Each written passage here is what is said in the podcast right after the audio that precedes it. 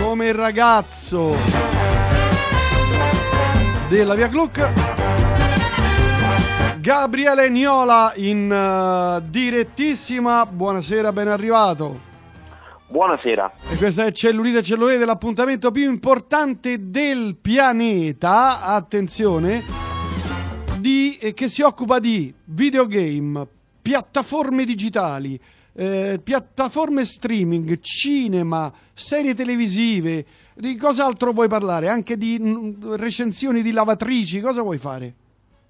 Politica estera medio orientale. Bravo, quella mi piace. Allora, insomma, Gabriele, come stai innanzitutto?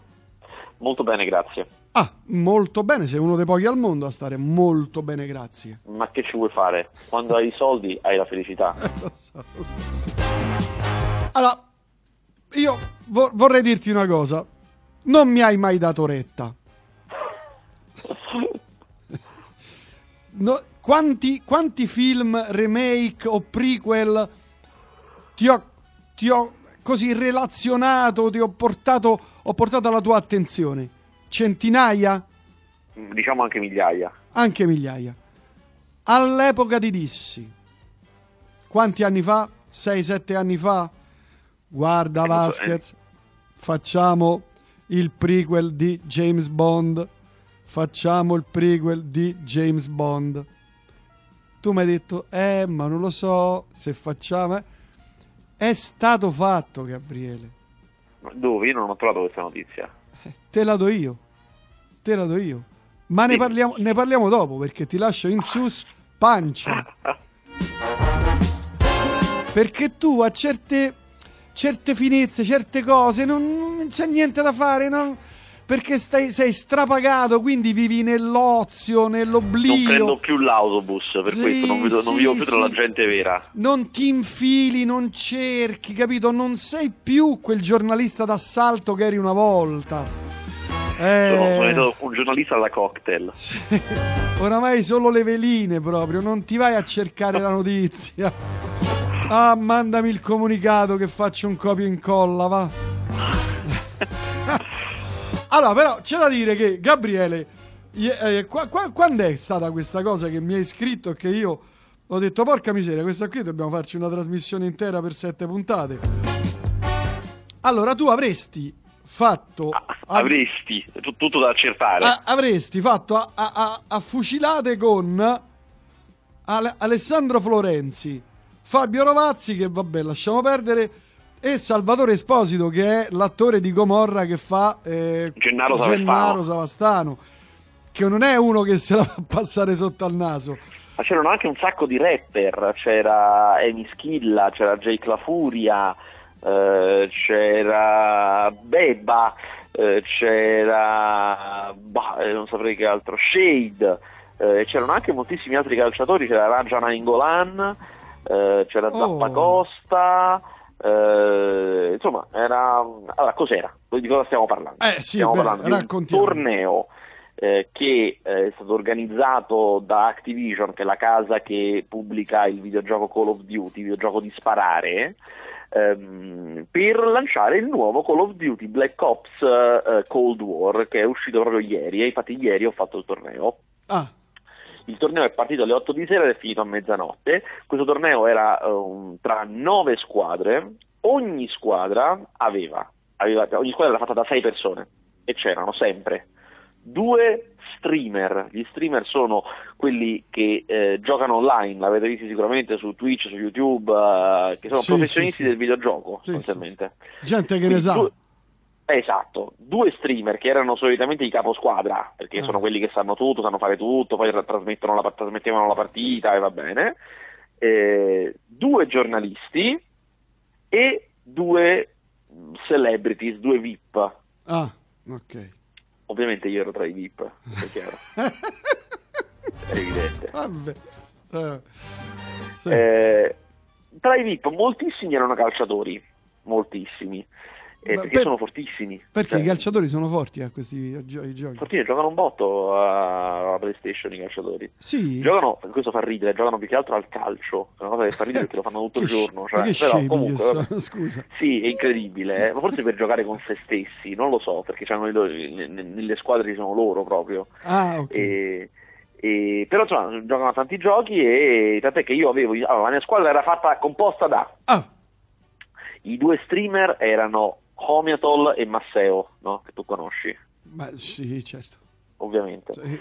C'eravamo io e un giornalista di Tom's Hardware, la testata, e poi c'erano il rapper Emis Killa e il portiere dell'Atalanta Gollini, che era fortissimo, infatti giocava alla grande Gollini, sì. Veramente forte. Mentre invece Emis Killa, il rapper, no, era un sacco che non giocava, era molto arrugginito, non giocava bene.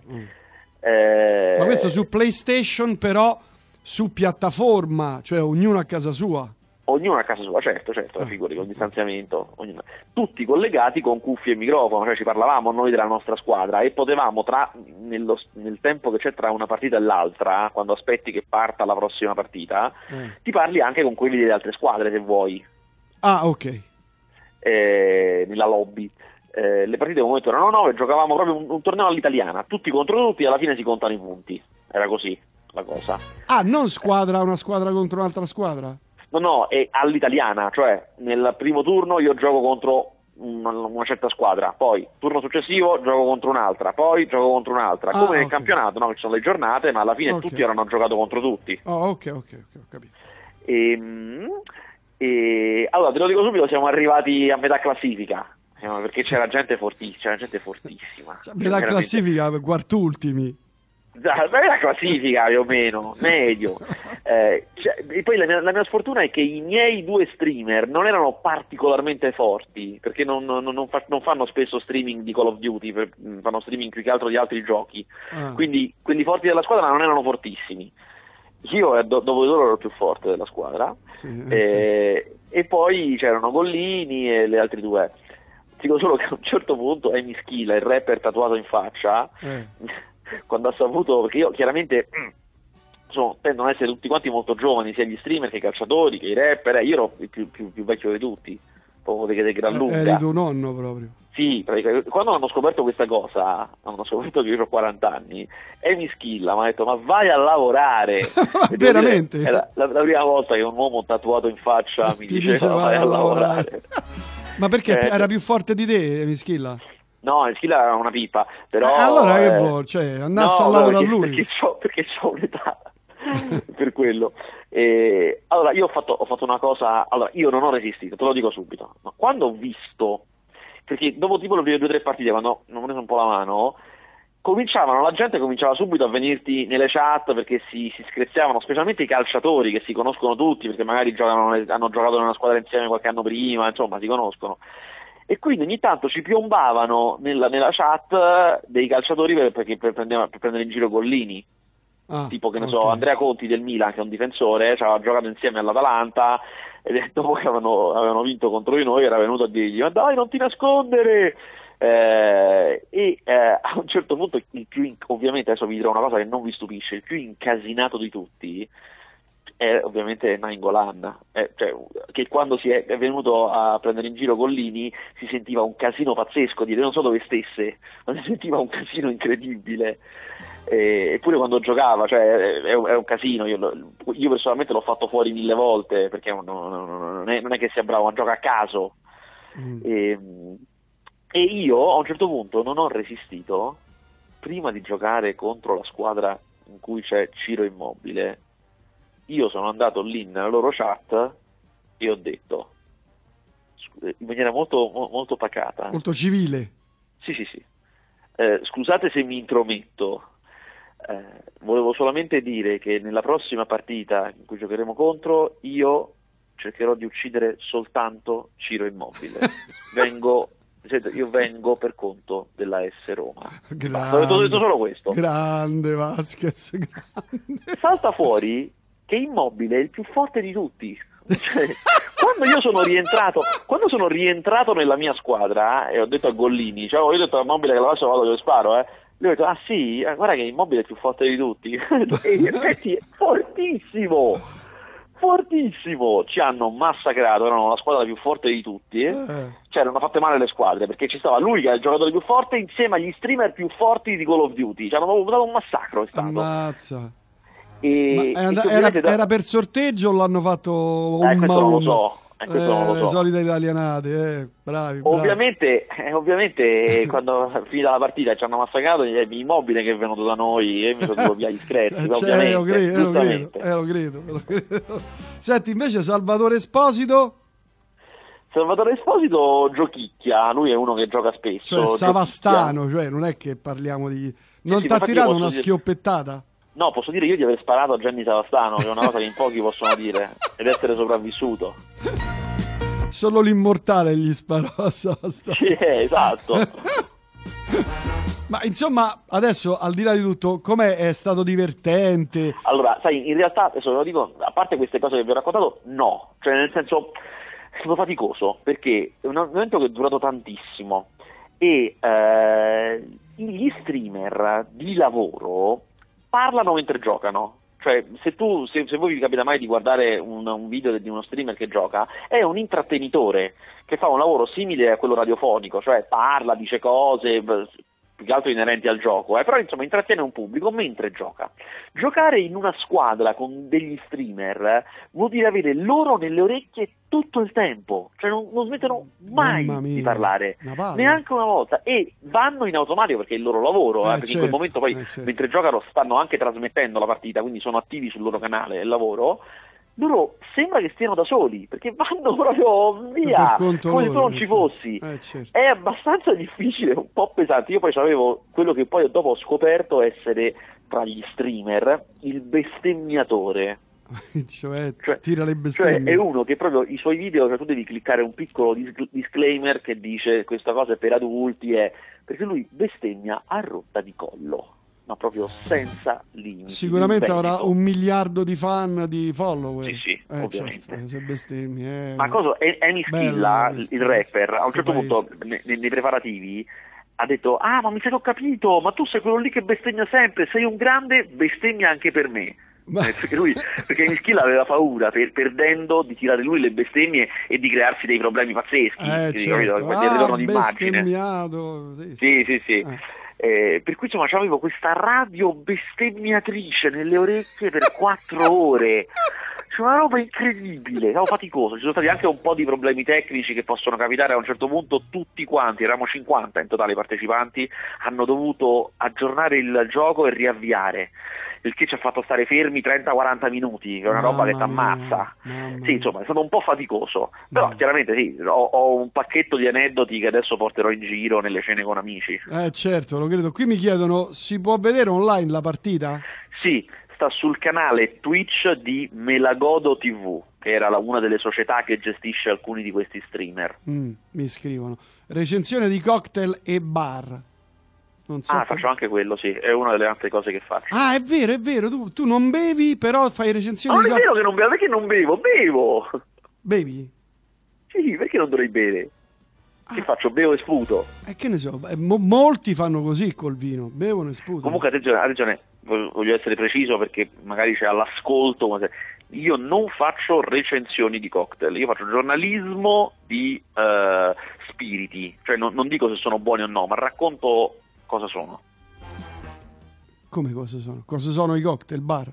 No, sì, ma novità, questioni, cose particolari, però non do un giudizio perché non ho una grande esperienza da bevitore. Io semplicemente faccio la crona, il cronista. Il cronista, ma l'ultima che hai fatto, è vero, mi ricordo questa cosa tua, questo lato oscuro tuo, sì. L'ultima recensione di cocktail che hai fatto, anzi di barre?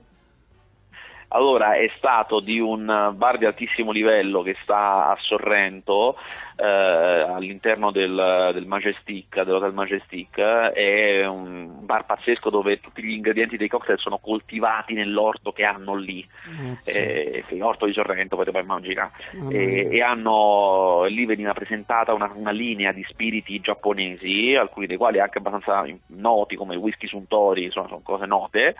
O il Jinroku, che è pazzesco, e io ho partecipato a questo evento dove andavano lì, li presentavano, chiaramente se beve ovviamente, certo. C'erano dei cocktail preparati benissimo, c'era un barman importantissimo, insomma è stato un bel eventone, tutto pagato, a camera d'albergo pagata, 5 stelle Allora, quello come sempre, come voi, nella mia vita normale, beati ovviamente. Voi ricchi, come vorrei rinascere te, guarda. Ma invece no, la cosa più incredibile che ho fatto è una volta che sono andato per lavoro a Londra, però per un altro lavoro, cioè per un lavoro di cinema, che non aveva niente a che vedere col bere, e però siccome dovevo stare lì per 2 giorni, quindi una notte sostanzialmente, ho pensato, ma sai che posso fare? Io mi faccio in una notte un giro dei cocktail bar da appuntamento, quelli da Tinder, i Tinder bar di Londra, sì. E faccio un servizio, una cosa sui 5 cocktail bar più fighi di Londra per gli appuntamenti, per le coppiette. Perché esistono? Sì, sì, sì, i bar dove tu vai, cioè sono specializzati nel senso che hanno un'atmosfera particolare, nessuno ti rompe le scatole, cioè sono un po' i più scelti, diciamo.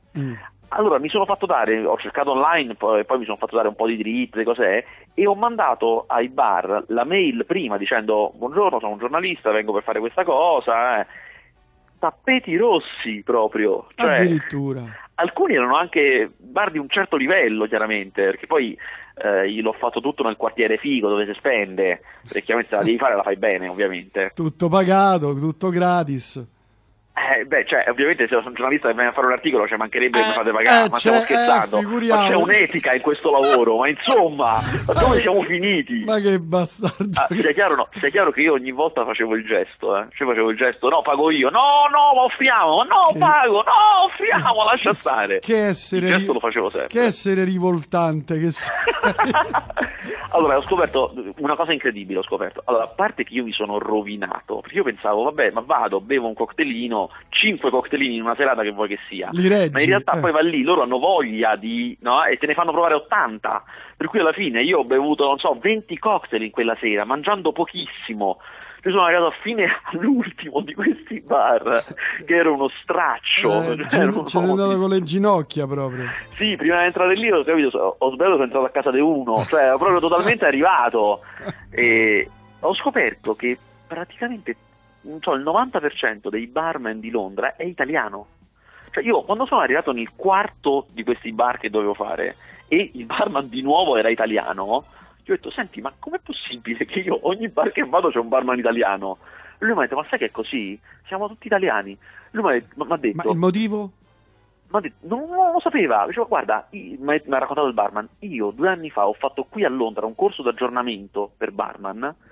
Eravamo talmente tanto tutti italiani che alla fine il corso è stato in italiano, cioè l'abbiamo fatto direttamente in italiano. Non saprei dire per quale ragione, ma dovunque. Si vede che sono molto apprezzati i bartender italiani. Evidentemente sì. Se andate a Londra io vi consiglio il Nightingale, che prenotate prima, perché è difficilissimo entrare se non siete giornalisti, e che è gestito benissimo, è molto bello, c'è una barman italiana bravissima. Caruccia? Molto Caruccia. Molto Caruccia. Vabbè, poi scrivo a chi di dovere.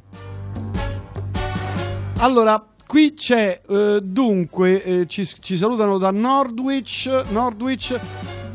Con un mio amico giocavo a StarCraft 2 online qualche anno fa, ero ancora under 40, ora 46, i ragazzetti ci piallavano senza pietà.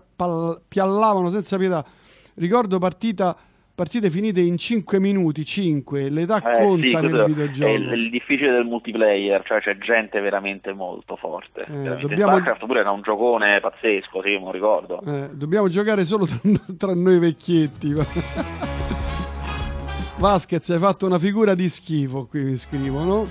Ma non è vero, sono andato abbastanza bene, c'è di peggio, tipo Emis Killa. Vabbè, che lui è abbastanza giovane, quindi... Vabbè, ma altro da fare, insomma, Emis Killa che giocare, suppongo, uno come lui. Che ti devo dire? Guadambia bene. Senti, qui mi scrivono, Niola, convinci Faster a guardare la prima serie di Westworld. Non te la sei mai guardata, è molto figa. Ma qual è quella che loro sono nel West? No. Sì, il mondo dei robot. Non l'ho guardato qualche puntata, ma non mi è proprio piaciuta. per niente. Invece l'hai visto Romulus? No, non ancora perché ho attaccato quello che, di cui adesso parleremo. Però volevo chiederti, ma sto Call of Duty nuovo, alla fine, la novità, com'è sto gioco nuovo? È molto simile a quello vecchio, devo dire. Cioè, esce un Call of Duty ogni anno ed è evidente che le novità sono marginali. Io poi ho giocato solamente al multiplayer, perché ho fatto solamente questo torneo, e da quel punto di vista mi sembrava molto vicino a quello vecchio. Però magari invece c'erano altre modalità, la campagna magari completamente diversa, questo adesso non lo so, non l'ho potuta provare. Perché comunque puoi giocare anche offline, no? O sbaglio? Certo, puoi giocare anche da solo, cioè tutta la storia, questo tanto è ambientato durante la guerra fredda, quindi dovrebbe essere molto figo. Ok. Insomma, io ti consiglio, se tu non hai ancora, non sei andato a cercare, a vedere, Teche Rai. Cosa? Non ho capito? Teche Rai. C'è un canale sulla Rai che si chiama Teche, dove sì, c'è, ne ho già parlato tempo fa, ne parlammo, dove hanno messo l'ira di Dio di roba di serie TV, documentari, trasmissioni televisive degli anni 50, 60, 70, ed è un canale pieno di meraviglie che tu dovresti vedere. C'è una puntata di Milano-Roma, se te la ricordi quella? Mitico. Dove c'è Dario che fanno a Milano, cioè lo dico agli ascoltatori, ci sono due attori o musicisti o musicista attori, insomma due personaggi famosi che montano in macchina, non si conoscono, vanno da Milano a Roma e le iniziano a chiacchierare. C'è la puntata di Dario Fo con Ambrangiolini che è in cui gli dicono del Nobel, in cui gli dicono sì, mentre lui è in viaggio gli dicono ha vinto il Nobel. È da scompisciarsi dalle risate, è veramente bello. Ma io mi ricordo una incredibile, c'è quella Latte e suoi derivati, Ferrillo e Greg, con Paola Cortellesi. la distruggono. È incredibile. No, perché lei era veramente fan, lei è un pochino più giovane, per cui era veramente una fan accanita di loro due. Poi ti consiglio di vedere qui Squadra Mobile, una serie bellissima dove c'erano, pensa, per fare le serie, tu sai che negli anni finali 60, primi 70 le serie televisive le facevano praticamente tutte indoor, certo, no? Perché costava un sacco di soldi. No, qui c'è una variante, tranne ci sono un paio di serie dell'epoca che dove c'erano alcune riprese all'aperto, diciamo, no? Ma qui ci sono molte riprese all'aperto, ci sono inseguimenti di macchine. Ed è una sorta di anticipazione di quello che sarà poi Poliziotto Sprint con il grande Maurizio Merli, dove c'è peraltro lo stesso attore di qui Squadra Volante, il commissario, e lì anticipano veramente la Squadra Volante come era, cioè come è adesso, ma come era all'epoca, insomma. Ma una serie molto interessante con delle... ci sono, vabbè, ovviamente muore qualcuno, una rapina, eccetera, loro fanno le indagini molto approfondite, molto belle, molto intriganti. Non è lentissimo come di solito sono le serie degli anni 60 e 70. Te lo consiglio. Okay. Te lo consiglio. Detto questo, parliamo alle note dolenti. Passiamo alle note dolenti. 007. È uscita una serie nuova che si chiama Alex Rider. Ne ho sentito parlare. È ambientata in Inghilterra ed è un ragazzo che viene assoldato, non ti sto a dire per quale motivo, ma c'è un motivo serio, è una serie televisiva pesante, cioè di quelle fatte bene, viene assoldato dall'MI6. Come la mettiamo? Lo so, questo ci sono gli estremi per il plagio. Come la mettiamo? E mi devi credere, tu appena iniziato a vederlo, dopo un po', perché si scopre dopo un po' questa cosa, ho detto cavolo, e questo è Young 007, Young James Bond. Ma infatti io adesso chiamo gli avvocati, facciamo partire tu, recupera la registrazione in cui abbiamo la prova che ce l'abbiamo avuta noi l'idea, sicuramente vinciamo. E li denunciamo, ci facciamo da un sacco di soldi, Gabriele. Facciamo neri. Potremmo vedere le performance di Niola nel podcast su YouTube. mi scrive, sul canale di nostro YouTube, pensa. Roba da matto. Insomma, Alex Rider è una serie da vedere, da vedere. Io sono arrivato alla seconda puntata, quindi non so adesso, però da quello che ho visto, beh, credimi, è un agente che diventa segretissimo e fa tutta una serie di cose. C'è addirittura una parte dove lui va sulla neve. Madonna santa. Va sulla neve, Gabriele. Sono in Svizzera. Non posso aggiungere altro perché sennò spoilero. Ve lo consiglio, Alex Rider. Si trova sulla una delle 3-4 note piattaforme di streaming online. Mentre, e qui ti lascio la parola, La Regina degli Scacchi è al primo posto nelle serie televisive più viste in assoluto. Tu l'hai vista? Io ho vista, è bellissima. È bellissima, ma certo, no, è stupenda, bellissima. Bellissima. Sono rimasto, me la sono sparata tutta ad un fiato, non so quanti sono, 7-8 puntate. La sono sparata tutta ad un fiato perché non puoi non vedere la puntata seguente. Però allora io ho scoperto che esiste un La Regina degli Scacchi italiano del 2004. Cioè un film italiano del 2004 che si intitola La Regina degli Scacchi, e tu dirai vabbè, è un caso di omonimia, certo, no, perché la serie americana La Regina degli Scacchi è tratta da un romanzo del 1983 intitolato La Regina degli Scacchi. Allora io mi sono detto vabbè, ma fammi vedere un po' delle clip di questo film italiano, e c'è una clip su YouTube di lei che è una molto giovane donna molto brava con gli scacchi, che partecipa ai tornei di scacchi, e nella clip che si vede in mezzo alla partita c'è un momento di difficoltà, va al bagno a sciacquarsi e vede per terra il pavimento a scacchettoni, e tu capisci che lei sta pensando alle mosse mentre guarda il pavimento a scacchi, cioè uguale. E che film è? Come si chiama? La Regina degli Scacchi, del 2002. Un film italiano che si chiama in italiano si chiama La Regina degli Scacchi. Ci sono le clip su YouTube. E allora, qual è l'arcano? Ho indagato un po'. La storia del film è completamente diversa, cioè è un'altra storia. E tra l'altro tratta da una storia vera, di una vera scacchista che aveva dei problemi, non trovava, scopre una madre che non aveva, insomma un'altra storia. Però poi, leggendo un'intervista alla regista del film, scopro che lei si era documentata per fare le scene di scacchi leggendo tutti i romanzi a tema scacchi, quindi evidentemente avrà letto anche quello e avrà preso alcune scene di quando giocano a scacchi, quando lei fa i tornei, l'avrà presi dal romanzo da cui poi è stato tratto la serie TV. Per questo poi le scene sono simili.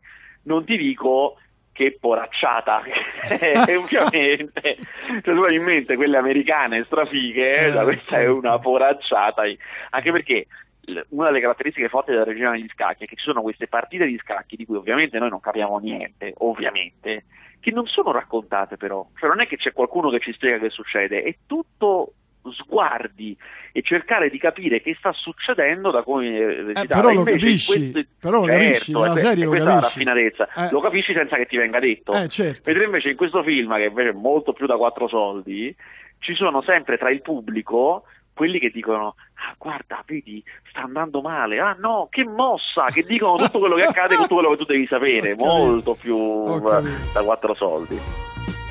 Senti, vabbè, detto questo, guarda che chicca che t'ho tirato fuori. Comunque l'attrice è Barbara Bobulova. Esatto. Per la regia di Claudia Florio. Sì, confermo. Claudia Florio, vabbè. Senti, vabbè, a parte questa bella chicca sghicia, che altro mi racconti? Non esce niente, è tutto fermo. Non esce. Adesso questa settimana prossima esce The Crown, che tu non vedi perché sei un matto, però è bellissima, la nuova stagione sicuramente sarà stupenda. Ma perché non c'è niente di capito? A me piacciono le cose d'azione, io sto a metà di Romulus, che guarda, Romulus è tutto giusto, ma è un po' annacquata, capito? Allungano. Cioè, se gli avessero detto uguale con 2 episodi di meno, capito? Dovete dire le stesse cose però con 2 episodi di meno, belli compressi, era sì che era molto bella. Adesso è una serie che tu dici, ah buono, vedi, beh, bella sta cosa è, però poi ci sono 10 minuti di... Quindi, ragazzi, andiamo avanti. Quindi, su, ma forza. Tu hai l'avanti veloce, fai come me, no? Manda avanti. No, io non c'ho il cuore, io ho un'etica professionale, no, il codice del critico, capito? No, sì, è come samurai. Per carità, ho capito, però io, siccome non sono un critico, ho la barra dell'avanzamento con il mouse. L'avanzamento facile, c'hai. C'è quello dei 10 secondi sia su sì, certo. Netflix... Però siccome sono pochi 10 secondi, allora vanno avanti 3-4 minuti. Perché poi fanno sti dialoghi, insomma, che a un certo punto... Mi sto rivedendo Bones. Che non ho visto.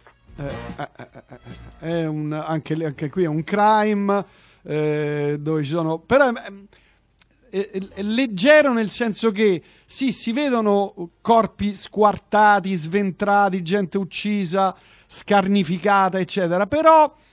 È molto leggero, praticamente è un'antropologa forense dello Smithsonian che viene chiamata dall'FBI per indagare, per scoprire le ossa, c'è quest'osso rotto, allora perché c'è questo... per scoprire l'assassino. Ma è molto carino, te lo consiglio. Okay. Così come ti consiglio Castle, ma quello lo conoscerai. Quale, scusa? Castle. Sì, certo. Castle lo conosci, vabbè. E invece West Wing come sta andando? Bellissimo, sono alla fine della prima stagione. Bravo Vasquez. Bellissima. Senti, più bella, lo so, è figa. Senti, vabbè, insomma, non esce niente, ma quindi si attende, non si può che attendere, non c'è niente da fare.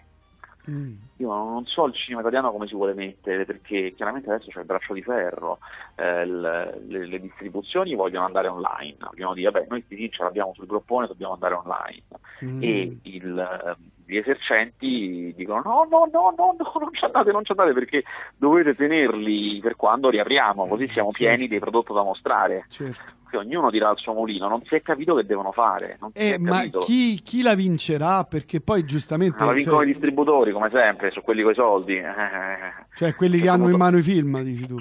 Sì, ma a un certo punto poi decideranno, ma giustamente, cioè io non voglio rientrare di questo investimento, ma quindi manderanno online. Sì, anche perché poi i film si continuano a fare, o sbaglio?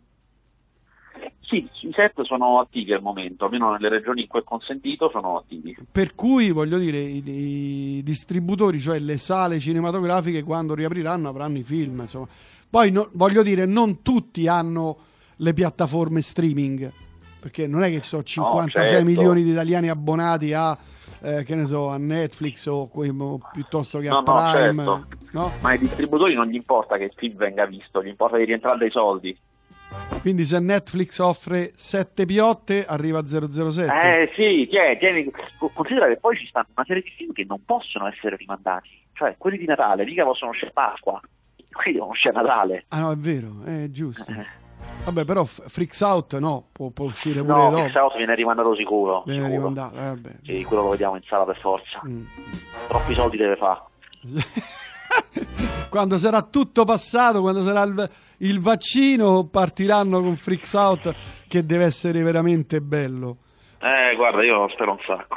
Ma tu l'hai visto? Ti hanno dato la copia? Ancora niente. Perché se ti dovesse arrivare la copia, nel caso tu mi stai dicendo pubblicamente su internet, dammelo, copiamo. No, parola mia, me lo guardo a casa e basta. Allora sì. Allora, La regina di scacchi, un film del 2002 diretto da Claudia Florio. Il film, ispirato a una storia vera, è stato girato ad Ancona con Barbara Bobulova ed Ettore Bassi. Ci scrive tutto Giovanni. Romulus molto bello, così come pure Loa Nuova, la nuova serie di Star Trek Discovery. Cioè il Team 9 che non sono un trekkista. Io sì, mi sto vedendo dalla prima stagione, perché l'avevo un po' lasciato così, me lo sto rivedendo dalla prima stagione. Mazza. Sì, piano piano, perché c'ho un sacco di cose arretrate. Poi adesso sto sotto Alex Rider, devo finirlo assolutamente. Perché 007 Cicova Vasquez, io te l'avevo detto. Ma io sono un genio, capisci? Io sono un genio. Ci manca solo che a Natale, prossimo Natale, mi fanno il remake di Bernadette. Se mi rifanno il remake... Io ho già schierato gli avvocati.